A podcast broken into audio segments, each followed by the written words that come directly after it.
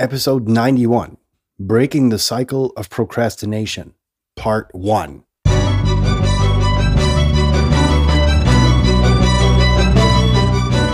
You're listening to the very best podcast in the world on health, wealth, and happiness. Please remember to leave a review and share with all your friends and family. And here is your host, Lars Hilse.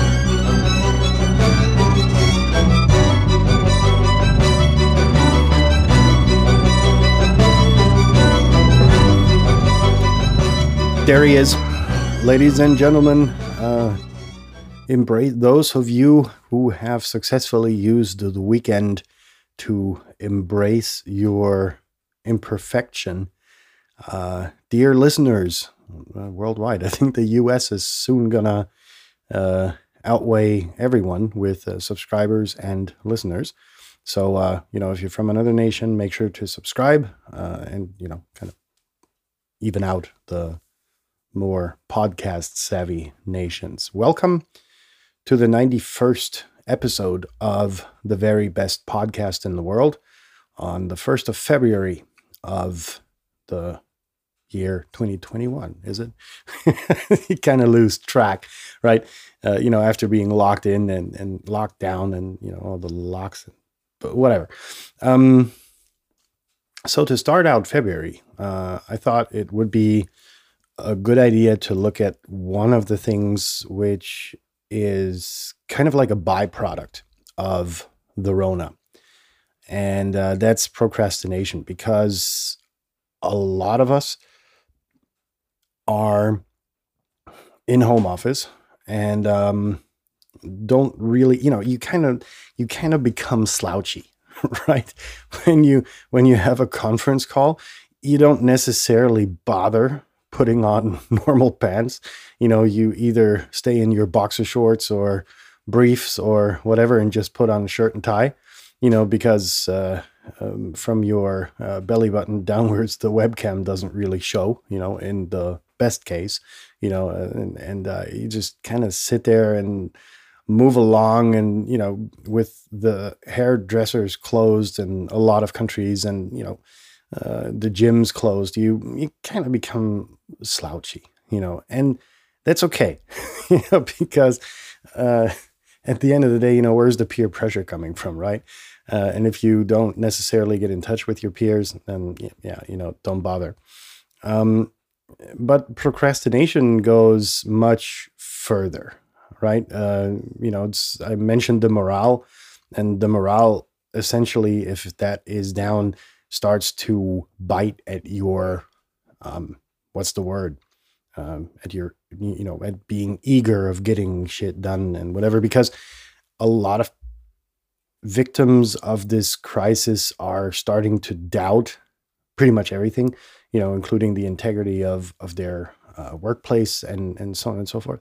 So you know, I read an interesting statistic that anywhere between 70 and 80% of children are uh, suffering mentally uh, and psychologically um, in a significant way from being locked in and locked down, you know, not being able to socialize. And, you know, for us grown-ups, it's a bit of a different story. Um, but, you know, still there's significant um, damage to the psyche by this thing. And, uh, procrastination, in any case, is one of them. So, uh, what we're going to look at today is uh, the cycle of procrastination because there is such a thing. And we're going to find ways to break free of that and then to start from the beginning more motivated to get shit done. I think that's the best way to put it in a few words. So, this is going to be a three part series uh, this Monday, Tuesday, and Wednesday. Um, so today we're going to be talking about why is there procrastination? kind of like, is it a thing? Yeah, it is. Um, and uh, tomorrow uh, we're going to look at solutions and results on, you know, number one, solutions. How can we uh, you know, attack, and then what are the results um, of attacking the procrastination beast kind of thing. So, without further ado, uh, let's get started, right?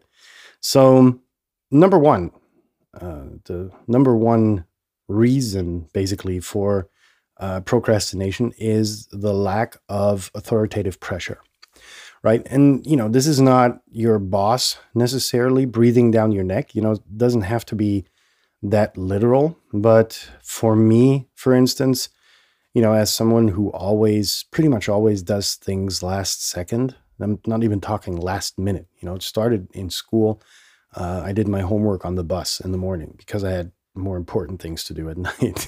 so it's like shoving this mountain of work in front of you always, but that's what keeps me going, right? And that for me is less literally an authoritative pressure. You know, I need to get things done. I know that, uh, but I will do them at the last second. And I've become so good at it, you know, that I've been or I've become this uh, globally sought after experts when it comes to uh, cybersecurity incidents because you know there's a pile of shit that you have to get rid of, and you need specialists who are able to work in situations and under a pressure like that. You know, because you've got multiple stakeholders uh, that are holding a gun to your head because you're charging obscene amounts of money to get the problem out of the way.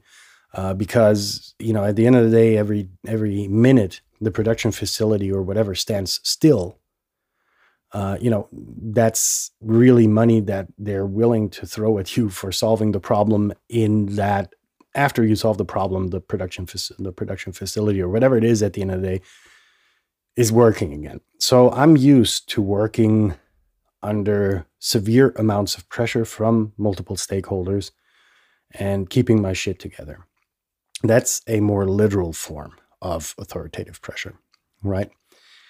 Whatever it is at the end of the day, um, the lack thereof would essentially make anything you do unnecessary. Let me take, you know, let me just give a more um, plastic example, right? Uh, we heat with wood predominantly um, because, uh, you know, we do have a central heating system but the heat or the warmth that that produces it's is uh, you know less comfortable less uh, it's moister whatever you know it, it, feels less comfortable. And so you know more often than not twice a day uh, you have to walk out to the shed to get wood for the fireplace so that it gets warm or that it stays warm you know and you have the fallback but still you know it's like um you do it even though it's shitty weather outside. Uh, you do walk to the shed, you do get wood, and uh, you know sometimes you'll wait until the rain is over, you know, just to stack up on supplies. You know, don't have to get wet while getting wood. Uh, you know, it's um, this interesting pressure that can come from all sides. Now, I've never been, although I would have expected myself to be in the situation that I felt that it was too cumbersome to get wood. You know, because the reward of having comfortable warmth versus you know putting the heater on and having less comfortable warmth is um you know enough pressure authoritative pressure for me you know to kind of um uh, move on um and go outside and get the wood you know and uh, that's a more even less uh authoritative force you know there's actually no one breathing down your neck except your own you standing in your own way of getting that done. So, um, you know, maybe the result here, uh, well, no, let's not get in front of ourselves. I'm going to discuss that tomorrow, right? So, the next thing, uh, number two, is that um, the task in itself is not interesting enough. And this uh, is so true for me. And if you reflect on yourself, you're going to figure out that that's a major part of yourself as well. You know, if you have to do stupid shit, um, you're not going to do it. You know, unless there's, of course, you know, something pressuring you. Uh, but unless that's the case, uh, that's you know very difficult to do uninteresting tasks that you know perhaps have become uninteresting because you've done them a billion times over, and you know you just can't be bothered to get them done. You know, and for me, that is motivating myself by stimulating my brain while doing shitty tasks. You know, I mentioned the oven. Obviously, you have to, you know, cut the wood and and um, um, yeah, you have to take it apart and you have to put it in the shed and you have to let it dry for a year or two, depending on you know how moist your summers are. But anyhow, if I'm doing shit like that or mowing the lawn or you know cleaning the kitchen after cooking or whatever it is, you know, it's very important to find a motivator for yourself. And for me, that's you know stimulating my brain, learning. Um, you know, regardless of how arbitrary the information is that I'm going to take in, uh, it's about learning, right? It's about stimulating my brain, thinking about shit, um, and getting that into my head while doing mundane stuff.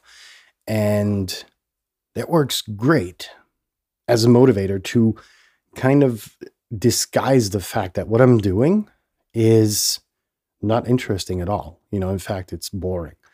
And the same can be true for work because due to the fact that the task is lame and more likely than not, uh, you've done it, you know, you don't really need to focus because you're um, you're not going to be prone to mistakes anymore because you've done it a billion times. So, you know, listening to a podcast or watching a YouTube video on the side is totally excusable so long as this helps to get yourself into the position where you're going to do the task distracted by something else. I think that's the point I'm trying to make there. The opposite is the case for number three when the task is too complicated. Uh, people will shy away from it.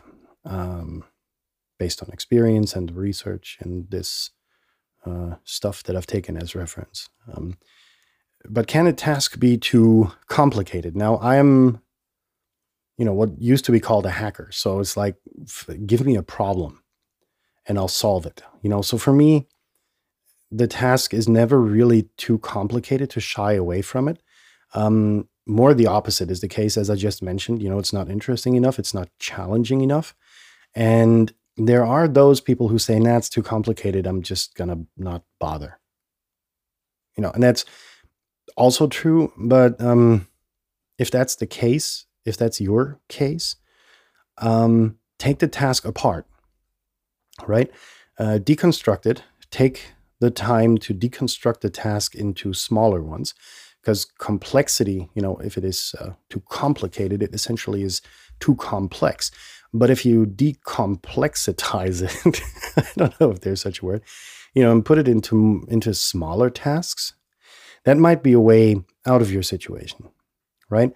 So um, I don't know. Let's think about uh, you're building a house, right? You know, just to take something insanely complex, um, and you know, you know, you just take the thing apart, you know, brick by brick and beam by beam and whatever not, and then you're going to end up with a huge number of small tasks and striking them off your to-do list is actually very rewarding. So, you know, instead of having this big task build house you know, with a with an unchecked box behind it and it's going to take you a year or two or you don't even get started or you stop halfway or whatever it is you know if you put it up and saying okay first of all i'm going to have to do a foundation and for the foundation i'm going to have to order uh, you know concrete and and uh, um, reinforcements and whatever.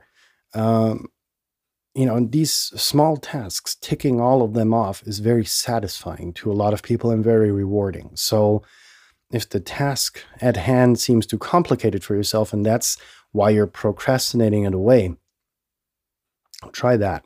You know, deconstruct it, uh, deconstruct the huge task in complexity, um, make it less complex by taking it apart into smaller tasks and then try and you know take things from there that's really helped a lot of people that i've worked with the task as for number what are we at number four um, the task has low use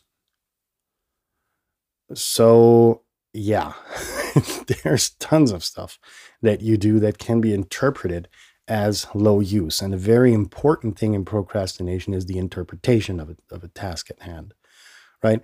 so let's get back to the to the fireplace, right? It's it, it is low use, uh, period. Because I could, you know, I might as well turn the dial on on the heater, um, you know, and then it's warm and comfy too. But you know, less comfy. It just you know takes the edge off, right? Still, however, you know, I have tricked myself into believing that um, it is high use because you know, number one, we're saving money because we own the forest that we get the trees from um, you know, and don't have to pay the gas that we don't own, you know, that we have to buy. Um, so there's the economic aspect. Um, you know, if you look closely, everything, every task at hand has a use and a fairly high use, you know, to for you to take advantage of. So, uh, you know, that might have been a stupid example. You know, it's like um, I love to cook, and more often than not, I'll spend two, sometimes three, depending on the complexity of what I'm cooking, four hours in the kitchen, prepping everything and getting the meal together. Uh, and I do this almost on a daily basis. What's the use, right? Um, well, you know, practically nothing. You know, I might as well go out, grab a pizza, pop it in the oven, be done with, you know, having seemingly healthy food at a seemingly reasonable price, which will satisfy my basic need of not being hungry anymore. Right. But number one, you know, cooking is for me very meditative. Uh, I know that a lot of you don't have the time, but you know, and, and, still, you know, I do it. I don't necessarily have the time. I buy myself the time. Um, you know, take it off my day elsewhere. So, you know, number one, it's healthier. Period. You know, the, I know the ingredients that go into the food quite well. Um, I know that there are uh, not zero to none, but you know, there's a very minute chance that there is stuff in there that I oppose of in being in food that I don't want in my body. Right. And it just fucking tastes better. You know, get over it. Uh, if you you know, put in the herbs and spices that you want to, right? Instead of getting a finished meal that somebody else has interpreted and maybe oversalted or you know put too much pepper in it or you know there's a spice in it that kind of t- that's up to you you know? If you're the cook it's fucking up to you. Cooking in a high quality fashion is for a lot of people has become for a lot of people a luxury you know? Not many people do it anymore. Um, but it's worth it. And uh, getting back to the issue, it, yeah, technically, uh, you know, if you look at it from that perspective, the use is rather low, spending that much time and energy into cooking. Um, but uh, yeah, it's worth it. You know, you can address, you can attach a certain amount of value to it if you are, you know, um, we're coming back to the awareness thing you know, if you make yourself aware of all the things attached to that task, um, you know, things become really, really, really interesting and a very new perspective. The last one, but not least one that I figured out, well, the reason for procrastination is that the task at hand has low appreciation. And that kind of implies that you need outside appreciation to get something done. While if you really believe in the task that you're doing, you don't need anybody's appreciation but your own, right? It's your own satisfaction. Sorry, it's your own satisfaction that should be, you know, paramount. You know, hey, fuck, I got the task done you know, and whatever suits your fancy, you know, you know, whatever it is, take a fucking to-do list on a sheet of paper, write down the tasks you want to do, and then tick them off once you got that done. There are a lot of people who need that to motivate themselves. And that's okay. You know, like I said, whatever suits your fancy. If it's your phone that you have all of your reminders in, or whatever it is, uh, you know, again, regardless of what it is, as long as it helps getting you out of this cycle of procrastination, nobody fucking cares. You know, don't let yourself be ridiculed that you do the task list thing. Um, because if it helps you, you know, who is to look down upon you because you need a list to motivate you, right? Uh, that's not that's nobody's fucking business except for yours, right? And I think that's uh, where we're going to close today because, uh, like I said, tomorrow um, we're going to go into solutions, and on Wednesday we're going to go into the results of what these solutions have produced. In that sense, if you know a procrastinator, the people who put the pro in procrastination, um, send them the link to this podcast because uh, to you know while today we've analyzed nothing but um, why there is procrastination we're going to get into the solution and the results aspect. So you know anybody who you know who might need a little bit of motivation of getting out of this cycle of procrastination send them a link to this episode. Uh, they're going to love you for it later on. Trust me. You know while at first you're like boom you're lazy, you're a procrastinator, really reflected people will actually later on say, oh, yeah, you were right. You know, and good that you gave me this advice.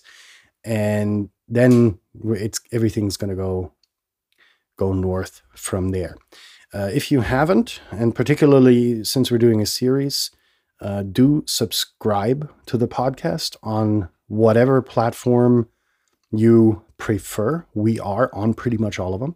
Um, so if you go to uh, www the very the very best podcast in the world.com, uh, you'll see all of the available platforms that we're on. If we're missing your favorite platform, please email the very best podcast in the world at gmail.com.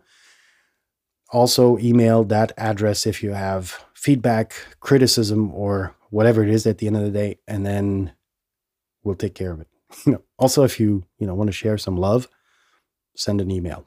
Uh, there's a lot of people doing it, um, but uh, every email of encouragement is highly appreciated. In that sense, I'm going to see you tomorrow uh, when we're going to look at solutions to getting you out of the cycle of procrastination, or anyone else, you know, a friend maybe asking for a friend. Um, and yeah, wish you a successful day. If you've had your successful day, have a good night and we'll be back tomorrow with part two of breaking the cycle of procrastination. Peace out.